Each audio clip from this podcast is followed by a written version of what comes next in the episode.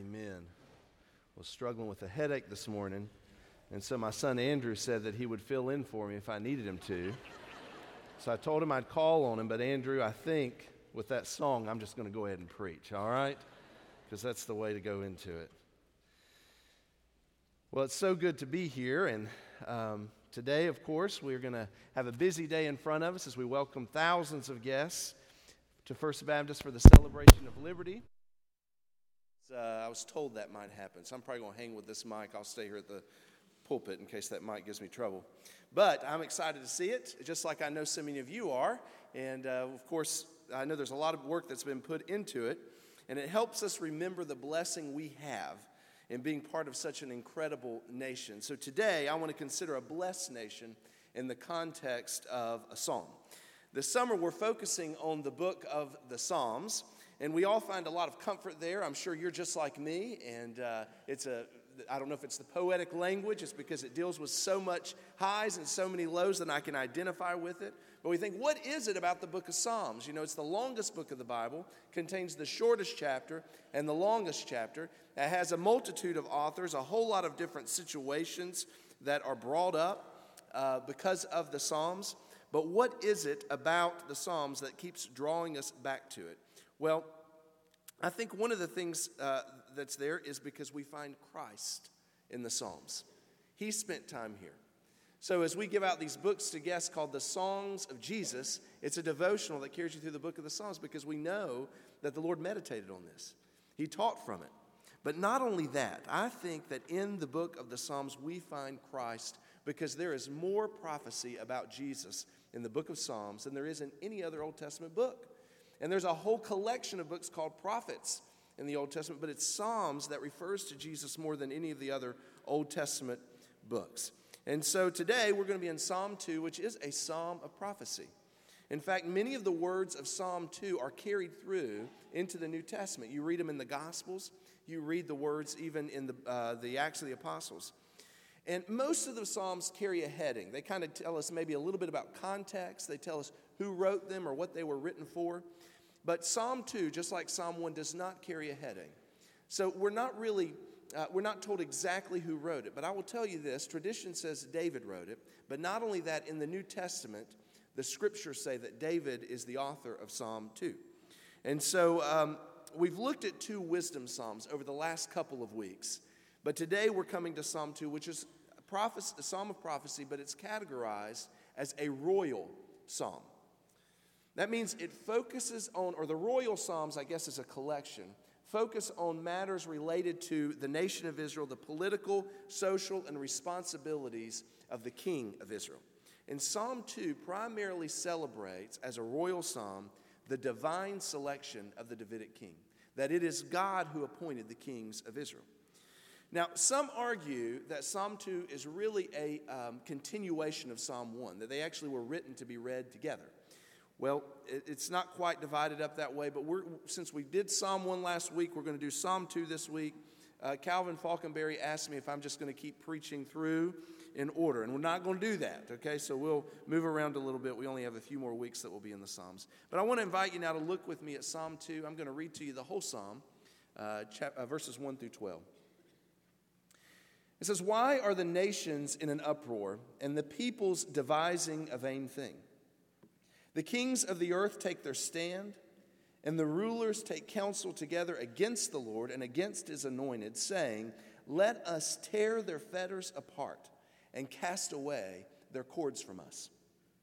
He who sits in the heavens laughs, the Lord scoffs at them. Then he will speak to them in his anger and terrify them in his fury, saying, But as for me, I have installed my king upon Zion, my holy mountain. I will surely tell of the decree of the Lord. He said to me, You are my son. Today I have begotten you. Ask of me, and I will surely give you the nations as your inheritance, and the very ends of the earth as your possession. You shall break them with a rod of iron, you shall shatter them like earthenware. Now, therefore, O kings, show discernment. Take warning, O judges of the earth. Worship the Lord with reverence and rejoice with trembling. Do homage to the Son, that he not become angry and you perish, in the way, for his wrath may soon be kindled. How blessed are all who take refuge in him. The psalmist declares or expresses astonishment at the plotting of the mass of humanity against God. What the psalm offers for us this morning is an assertion that the blessed nation, even the blessed person, is the one who takes refuge in God. This psalm is ordered with four stanzas. It's four stanzas made up of three verses each. We're going to focus primarily on the first three stanzas under the headings of the rebellion of man, the response of God, and the rule of the Son. We'll reference the fourth stanza as part of the conclusion, but I want to invite you to look for, at the first stanza and the rebellion of man beginning there in verse 1. So the psalmist opens with a question Of course, the New Testament affirms that David's the author, so we can say David is the one who's looking around and he says, Why? He, he's looking at the, uh, the context here, I guess, is on the Gentile nations that surround Israel. And he's, they're described as being in an uproar, as raging. They're devising, they're plotting, they're imagining how can we overthrow a na- or how can we overthrow a nation or establish a new order for all of mankind. And it seems that this uproar is in reference to God's rule and God's reign. They're rebelling against God's authority, against His word, His truth, His precepts. And David is thinking, can't you see the benefits of being under the authority of God? Can't you see the, be the, see the benefit of being under the rule and the reign of God, what that provides for us? Now, of course, this is a royal psalm, and the context is the Davidic throne. So the nations are plotting against the kingdom of Israel. Now, can you imagine 2,500 years ago, the newspapers would have sounded just like they do today? The nations are plotting against Israel. So Solomon, I guess, is right. Nothing new under the sun. But God's purpose at the time of David was for Israel to demonstrate to the world the power and the goodness of God so that the nations of the world would acknowledge God, His rule, and His authority. And if you'll notice in verse 2, the nations are coming together in really this unholy alliance against one enemy, against the Lord and His anointed. In other words, nations that were previously at odds, they had problems with one another on a various number of issues, but all of a sudden they found common ground in a common enemy with the Lord and the Lord's anointed.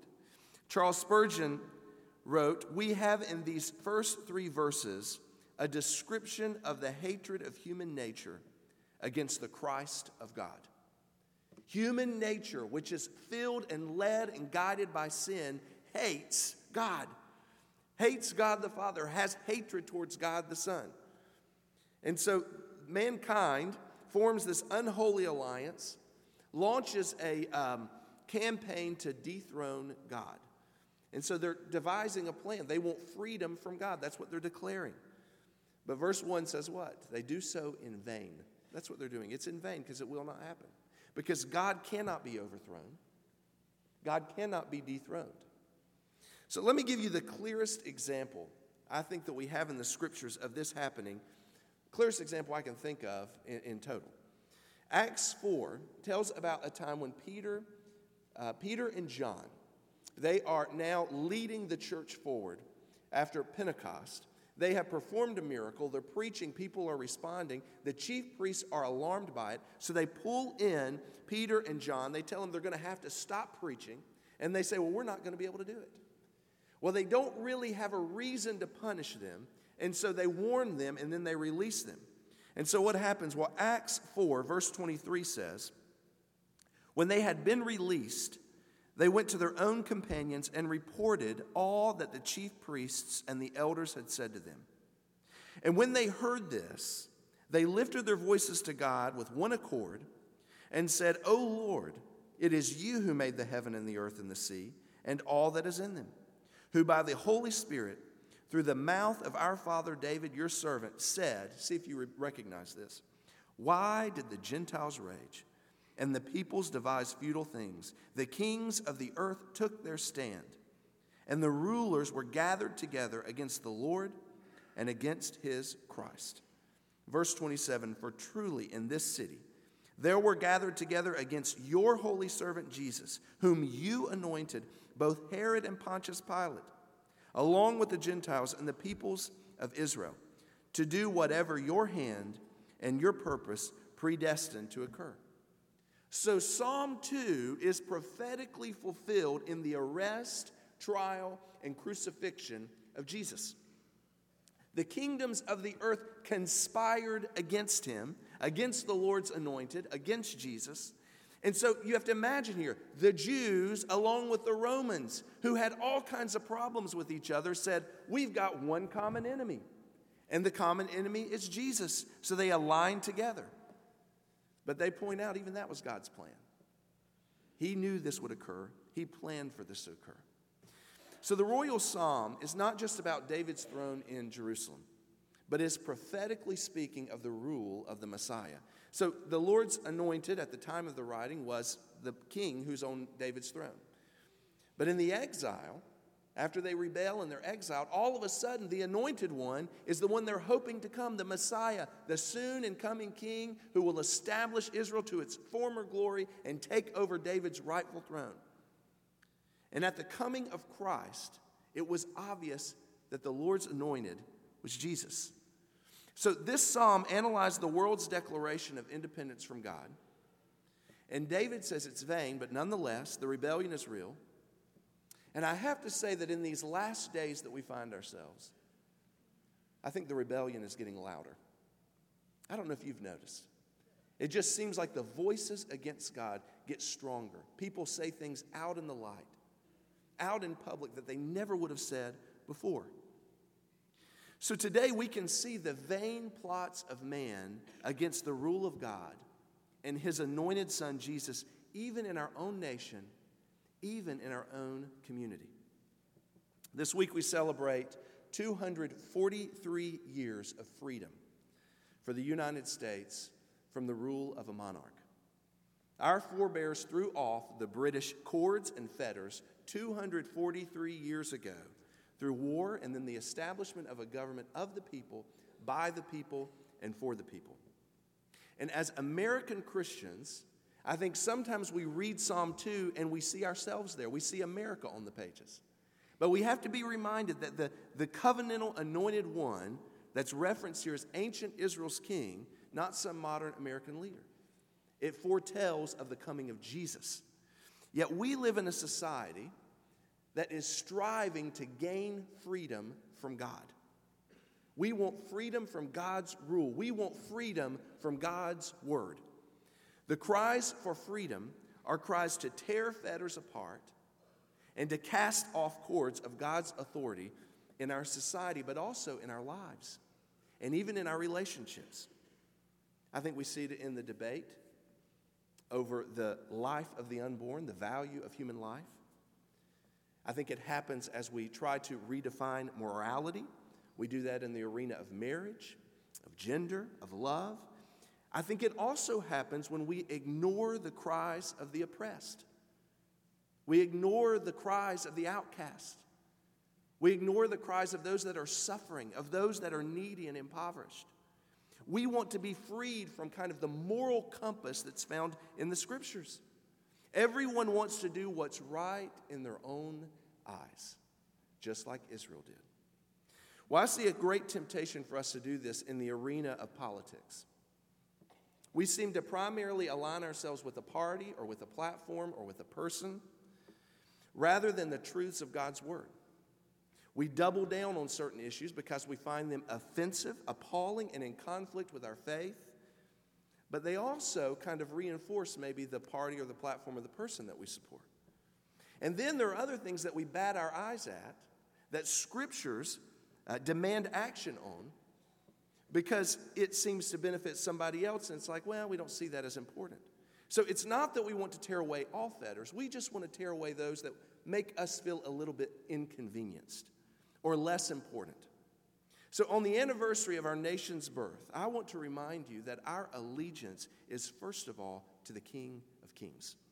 So, we are surrounded, of course, this morning with American flags as we prepare for the celebration of liberty that we will present this afternoon.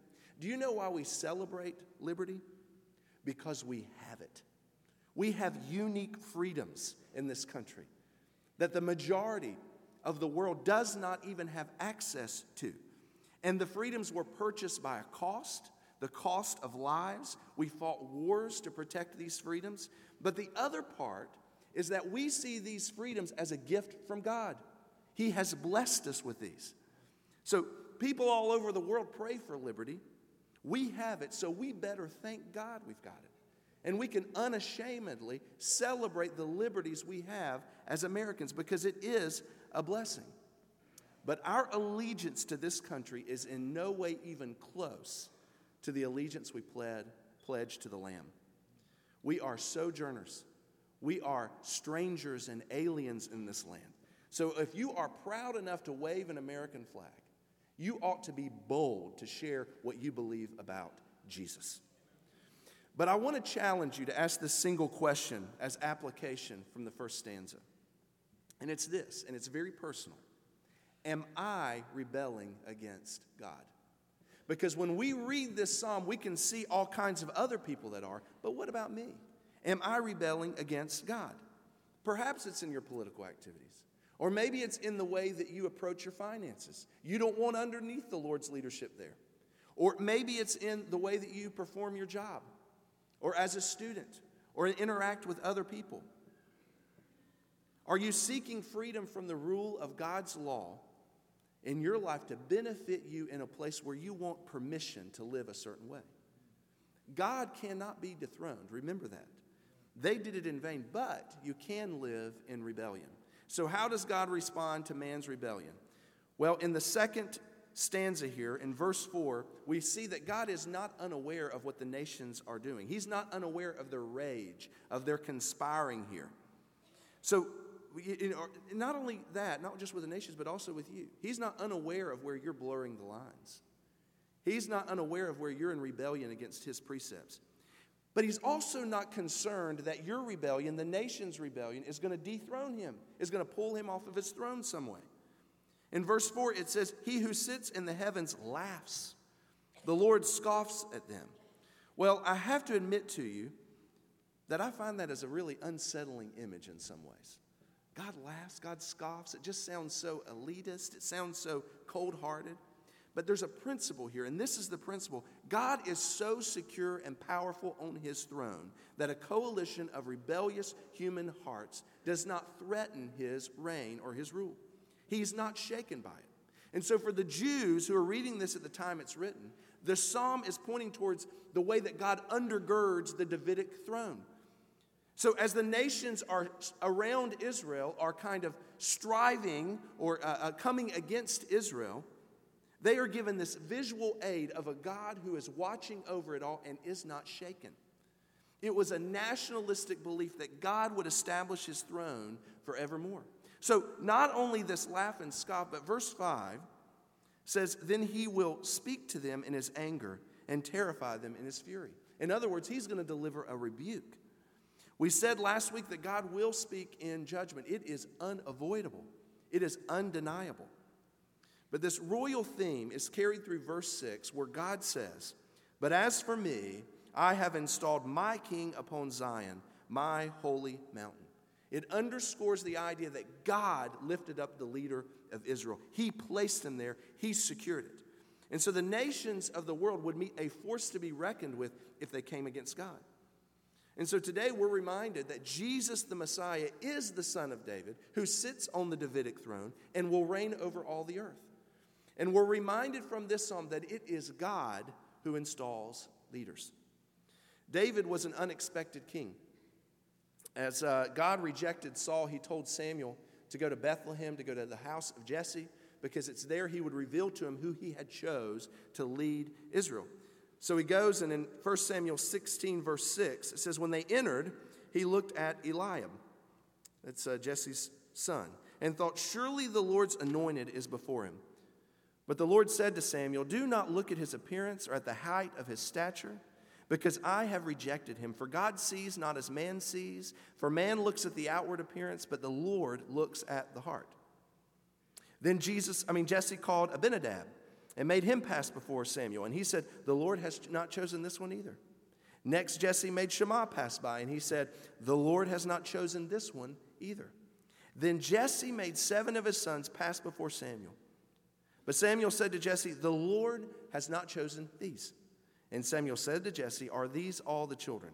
And he said, There remains yet the youngest, and behold, he is tending the sheep. God installs leaders. He chose the youngest son, he chose the shepherd. And he was the one that God chose to be king over Israel, Israel's greatest king. Well, of course, Israel rebelled, and in the exile, there was hope that somebody would come and restore former glory. In Jesus, we found God's anointed, and now today, we await Christ's return, where we know He will establish His rule on this earth. So, God raises and installs leaders.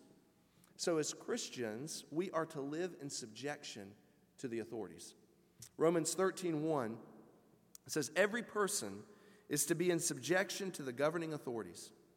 For there is no authority except from God, and those which exist are established by God. Well, that carries through to today.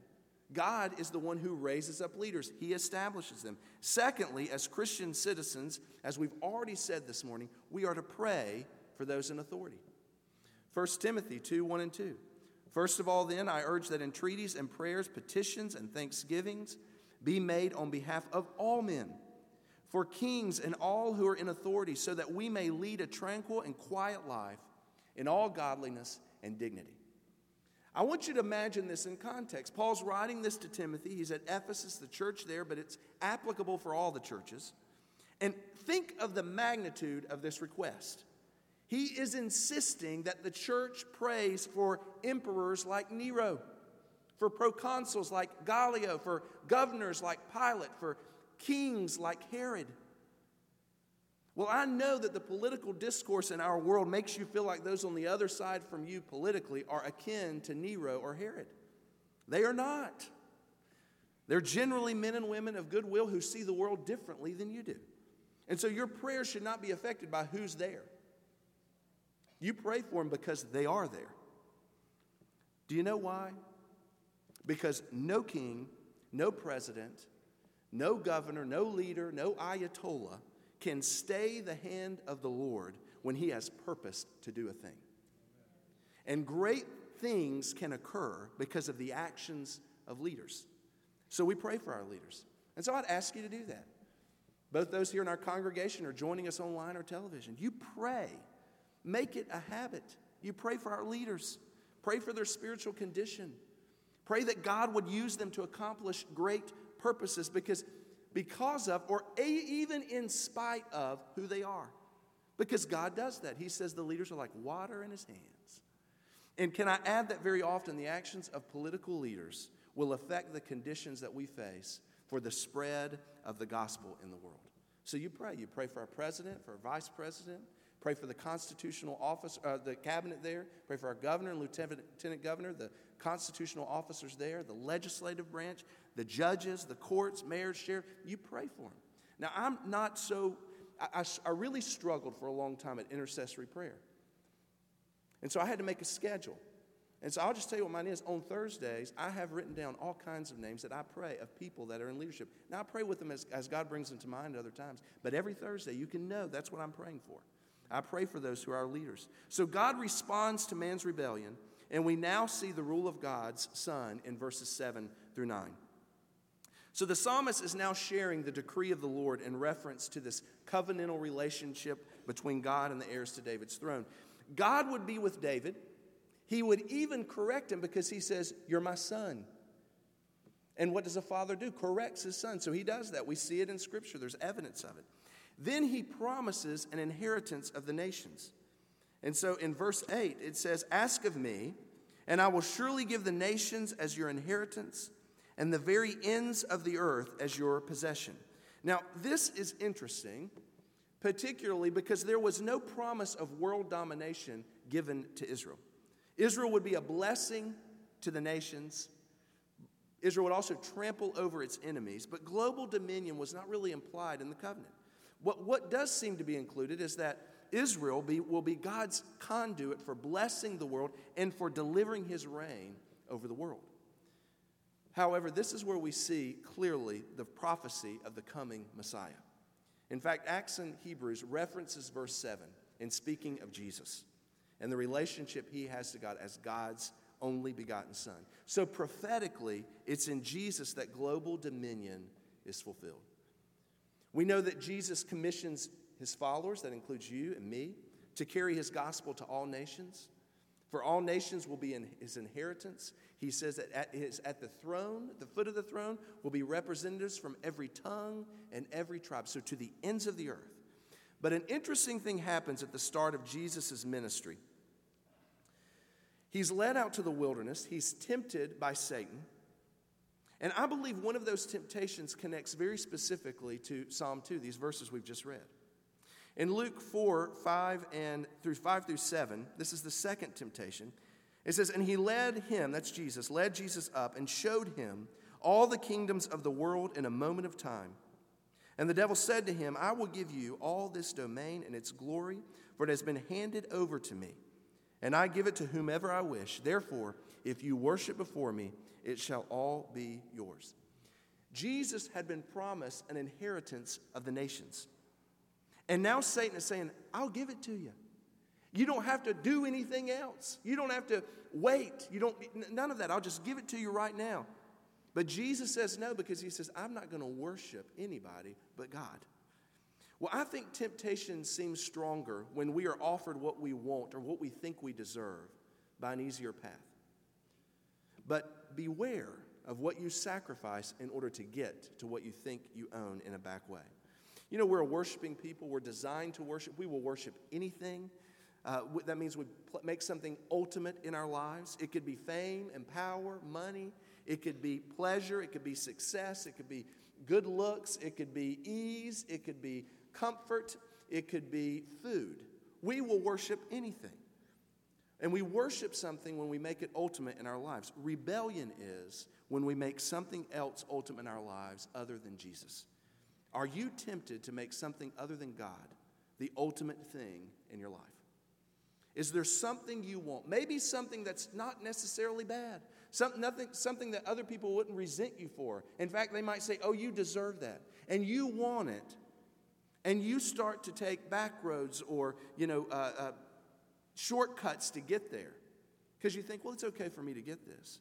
But what are you sacrificing along the way to do that? So I would charge you to let Jesus rule on the throne of your hearts in everything you do and in every situation. So the royal psalm reminds us that Jesus is God's anointed, the one on the throne, we can trust him.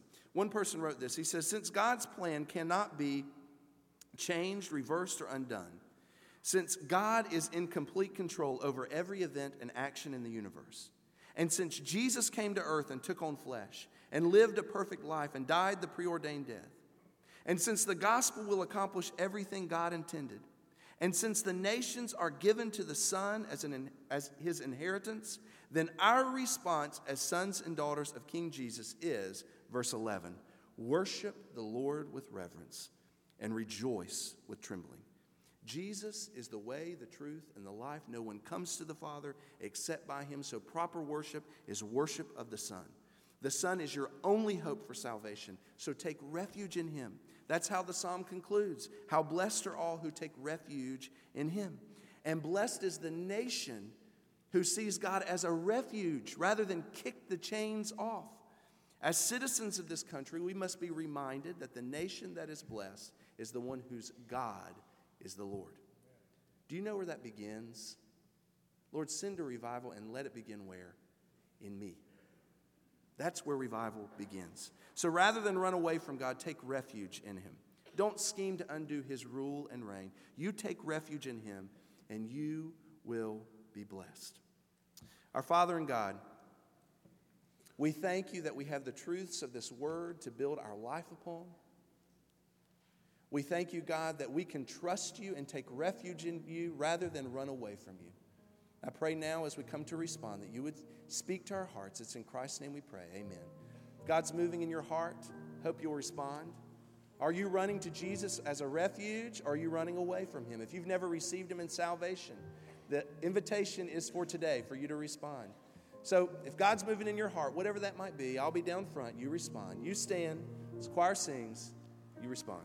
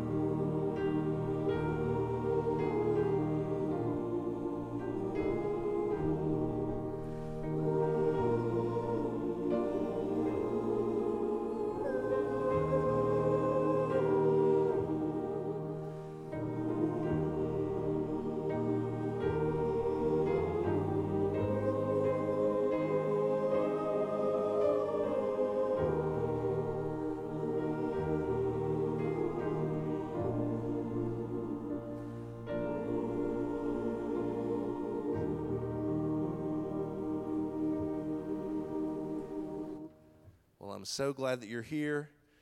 And uh, of course, we're looking forward to the celebration of liberty. I stole his microphone so that it didn't pop on y'all, but uh, I know what he'd tell you is uh, if you don't have a ticket, find somebody who does. so uh, I'm pretty sure they may have a few tickets. Maybe a few for 7:30 back. Judy, she already gone. She may have a few for 7:30 back in Washington. All right, so if you if not very many tickets left, but if they do, they'll be for 7:30 and they'll be right back here, so you can pick those up. It's going to be a wonderful thing. You pray for it. We have a lot of guests that'll be here.